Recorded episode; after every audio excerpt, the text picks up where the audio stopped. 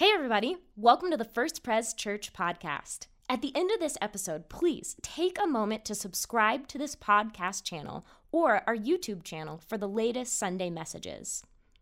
We're so glad that you're listening, and we are praying that the following message inspires you to take your next steps towards Jesus. Good morning. Good to be with you all here today. I'm going to invite you to turn to the Gospel of John, chapter 4, as we continue in our sermon series on what it means to belong.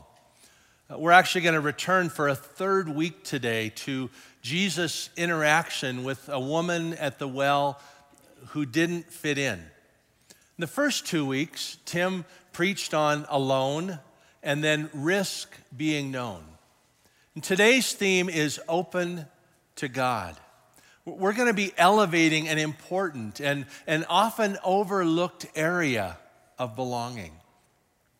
Now, we're, because we are uh, entering into this story kind of midstream today, here's a brief summary of the conversation that's taken place so far between Jesus and this Samaritan woman at the well.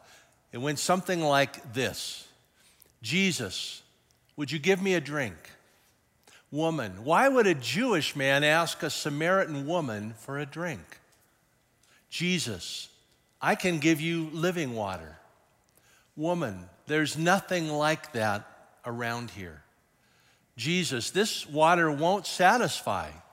What I give results in deep, lasting life. Woman, I'd like some of that. Jesus, let's get more personal. Where's your husband? Woman, I don't have one. Jesus, you have experienced a number of broken relationships. Woman, you must be a prophet to know this. Let's talk about something else.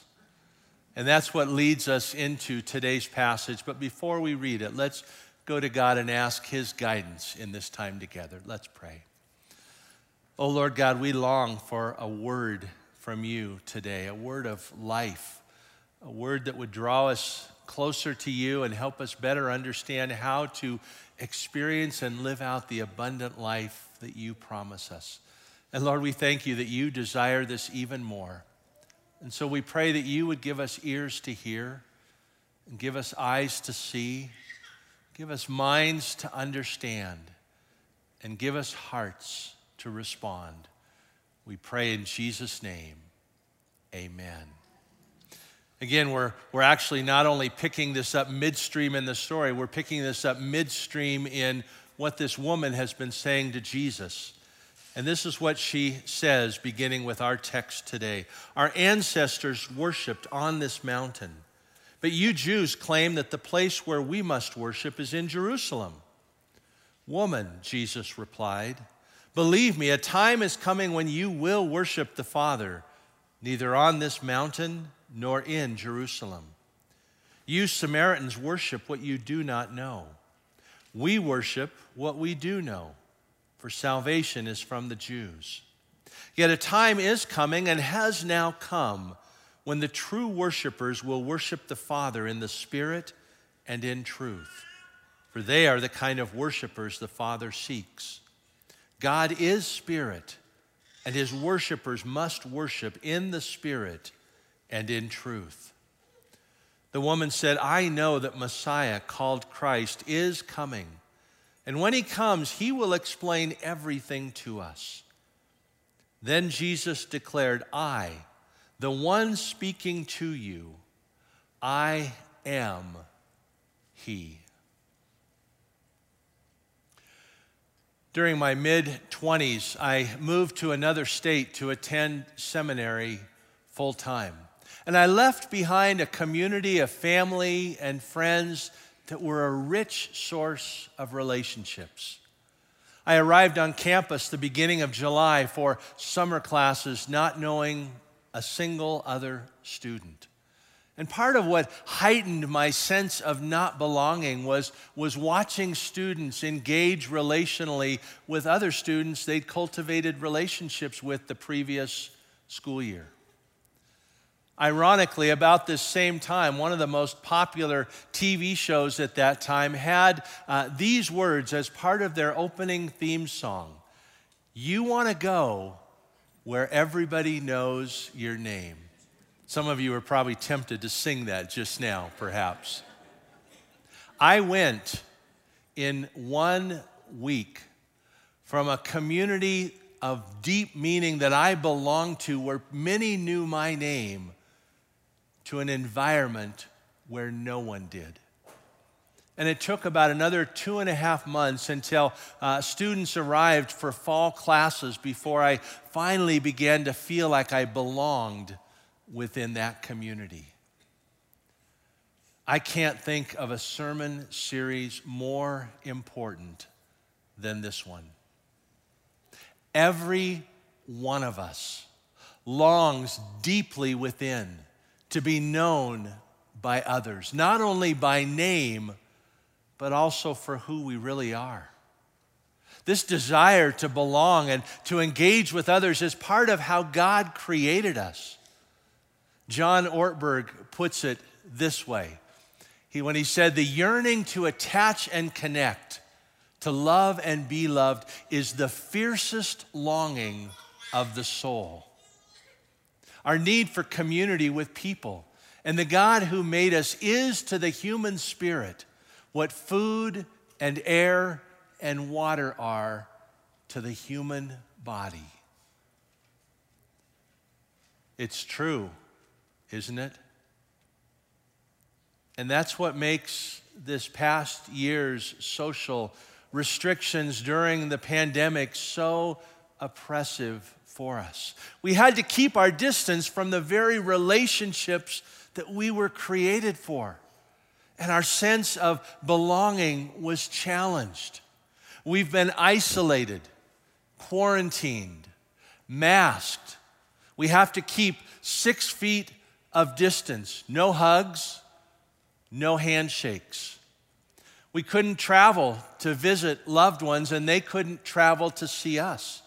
Our children couldn't engage with each other during school face to face in all of the ways that they need to at that age. And there was a period of time that felt far too long for us when we couldn't even worship here together. Now, some of these restrictions remain while others may be returning, but by and large, we are not today where we were a year ago. I want to just pause and ask when the offering plates came out a few moments ago, how many of you were glad to see them? Well, there's a first. That's not usually the case, but with what we've been through, there's something familiar for us. But what happens when social restrictions are eased and we find ourselves still longing for more relationally than we are experiencing. That's the reason for this series. Now, at first glance, Jesus' words may seem to have little to say to us about belonging. But Jesus' comment here reminds us of the tremendous relational impact in what we are doing right here in this very moment. This unnamed woman probably wanted to try to get the spotlight off of herself and, uh, and deflect for any other personal questions Jesus might ask her. And so she redirected the conversation by raising a historical argument between Jews and Samaritans. She said, Sir, I can see, she says, our ancestors worshiped on this mountain, but you Jews claim that the place where we must worship is in Jerusalem. Both Jew and Samaritan agreed that God had commanded a place of worship be established to worship Him. What they disagreed on was where. The Jews insisted that it be in Jerusalem where the temple was, and the Samaritans said it was Mount Gerizim where Jesus and this woman were having this conversation. And Jesus responded to this woman's redirect in three ways. First, he declared that worship locations would soon no longer be important. He said, Woman, believe me, a time is coming when you will worship the Father neither on this mountain nor in Jerusalem. After Jesus drew all of us to himself on the cross, worship became tied to him and not to a place. And then Jesus went on to reinforce that the Jews were God's means of saving the world. He said, You Samaritans worship what you do not know. We worship what we do know, for salvation is from the Jews. And it may sound like Jesus is putting this woman in her place, which seems very unlike Jesus. But he was simply reiterating God's original plan to use this one people, the Jews, for the salvation of the entire world. And then Jesus concluded by asserting the importance of how God's followers were to worship him. When he said, Yet a time is coming and has now come when the true worshipers will worship the Father in the Spirit and in truth, for they are the kind of worshipers the Father seeks. God is Spirit, and his worshipers must worship in the Spirit and in truth. Twice, Jesus mentions worshiping in spirit and in truth. And just a little hint repetition is always a signal of something that's very important to Jesus. Here he's saying that when we worship, all of who we are becomes aligned with all of who God is under the inspiration of the Holy Spirit. I love that image. All of who we are in worship becomes aligned with all of who God is. And our worship is also grounded in the truth of what Christ has done for us, as well as the truth of who we are as we enter into worship. Now, the word used for worship or worshiper is, is used 13 times in the Gospel of John, 10 of which are found in this story that we are unpacking over these weeks. And right about now, some of you may be wondering what does this conversation about worship have to do with belonging? Well, I'm glad you asked that. This morning, I want to suggest three ways in which this very activity we are sharing today, right now, helps fuel a sense of belonging. First, in worship, we are known. We are known. In our desire to belong, we, we tend to selectively reveal ourselves to others.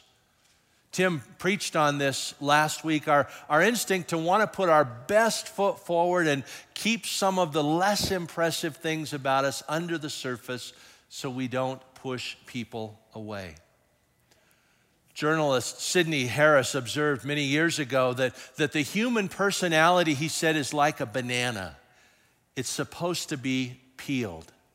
But he said, we tend to approach it like an apple, polishing it, trying to make it as shiny as it can be and what others will see of it.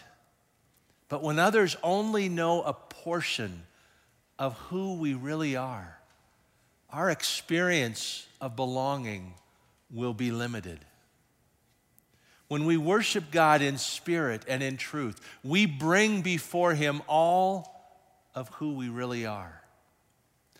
Thomas Walker put it this way Each week in worship, we encounter God who knows everything about us, whose nature is defined by love, and who loves us even knowing all that we have done the truth that we bring before God in worship is that we don't have our act together. And God's truth is that He loves us anyway. In worship, we belong to God. And through what we do here together, we belong to a larger worshiping community. This Samaritan woman was stunned to learn that Jesus knew all about her failed relationships. But this act of worship provides a setting each week in which we are similarly fully known for who we are. I'd like to ask three questions this morning, and here's the first Can God's accepting knowledge encourage us to reveal a little more of who we are with others, leaning into His love and His acceptance of us. Perhaps our insecurities or fears, maybe even places of failure or where we are struggling right now that we could use the encouragement of others. The more we learn to really trust each other with who we are, the deeper our experience of belonging will be. In worship, we are known. And then, second, in worship, we are one. We are one. This Samaritan woman came to the well all by herself where she had this interaction with Jesus, just as we enter this space separately this morning. But when worship begins, we are transformed from a room full of individuals to one body in a shared activity. This is the biggest difference between worshiping God on our own elsewhere and worshiping right here within a larger community. Both honor God, but the second enables us to experience a larger sense of belonging as we worship God with others.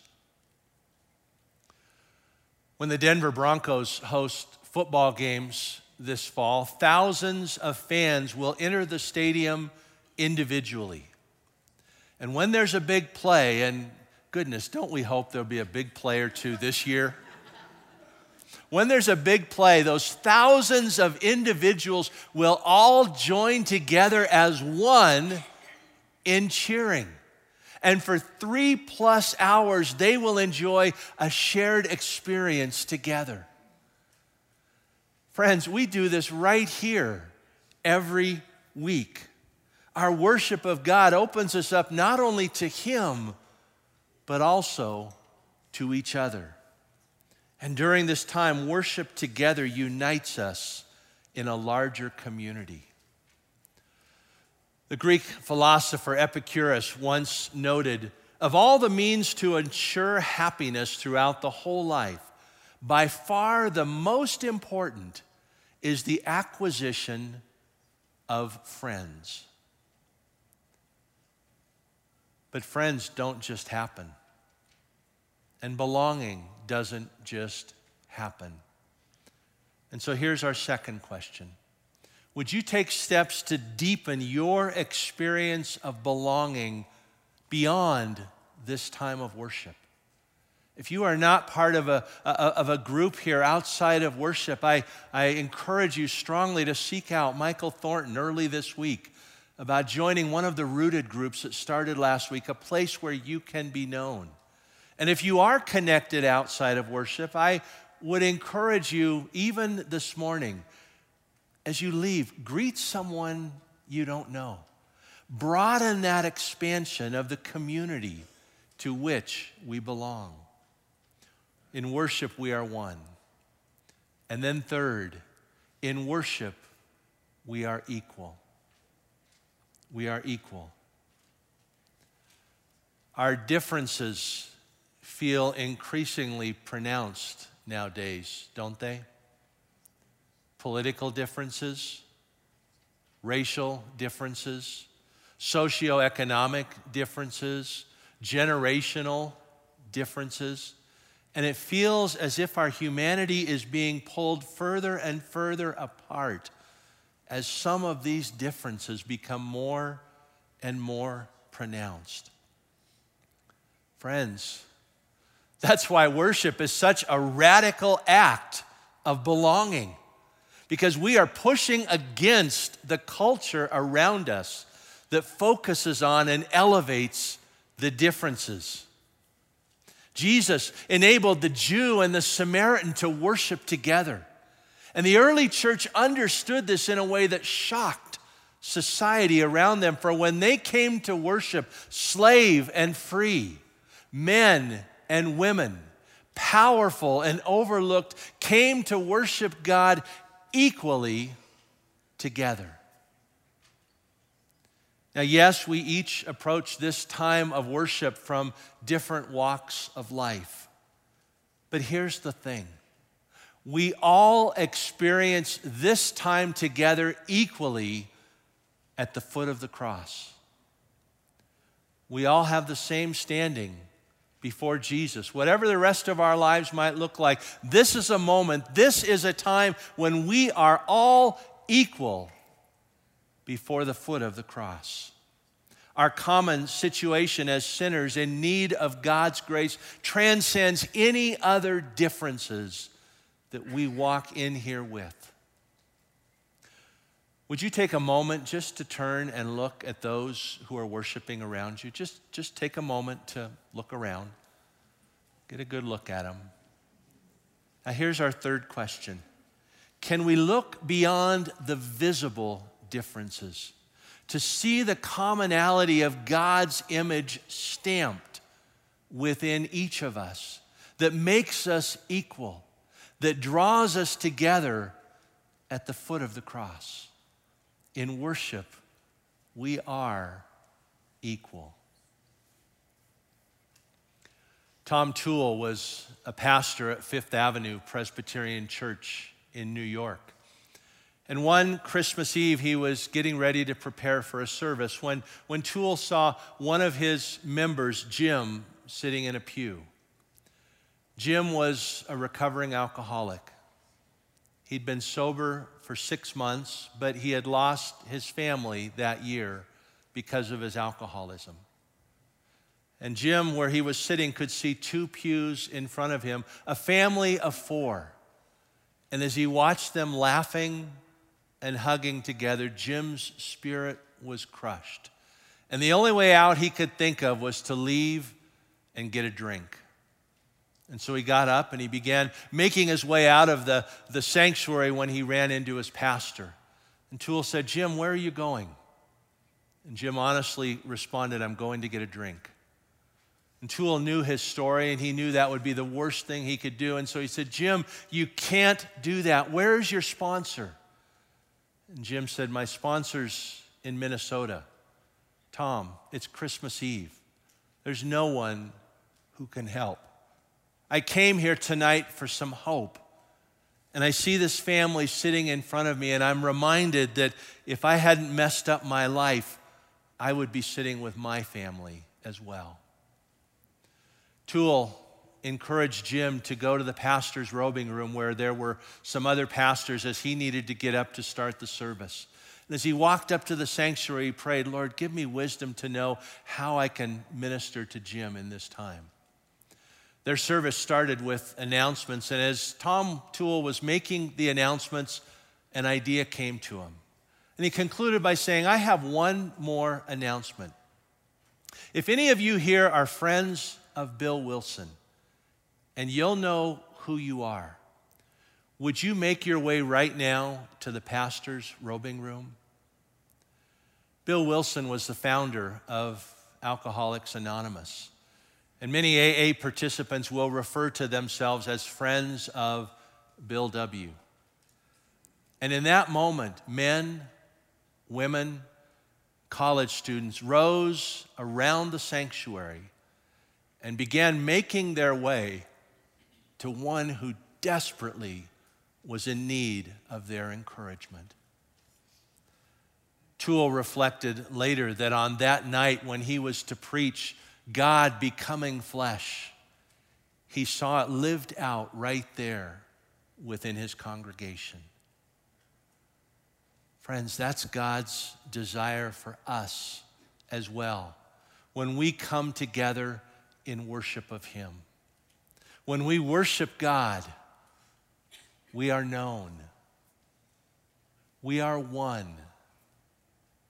We are equal and we belong. Let's pray together. Oh, holy God, I pray for each of us who are here today, wherever we may be, whatever our needs may be. Lord, would you just draw us deeply, each of us, into your loving embrace. If, there, if we are not known by others, help us to understand, to see steps we can take for that to change. If we are, Lord, give us sensitivity and compassion and eyes to see where we can take initiative towards others. Thank you that when we come to worship you, we belong to you and we belong to each other. Lord, please continue to deepen that sense of belonging even as we come to this table and we approach your cross equally at the foot of it. In Jesus' name, amen. Hey, once again, thanks for listening. If you live in the Colorado Springs area, we would love to meet you on a Sunday morning. To plan your visit, head to our website at firstprescos.org. That's F I R S T P R E S C O S.org.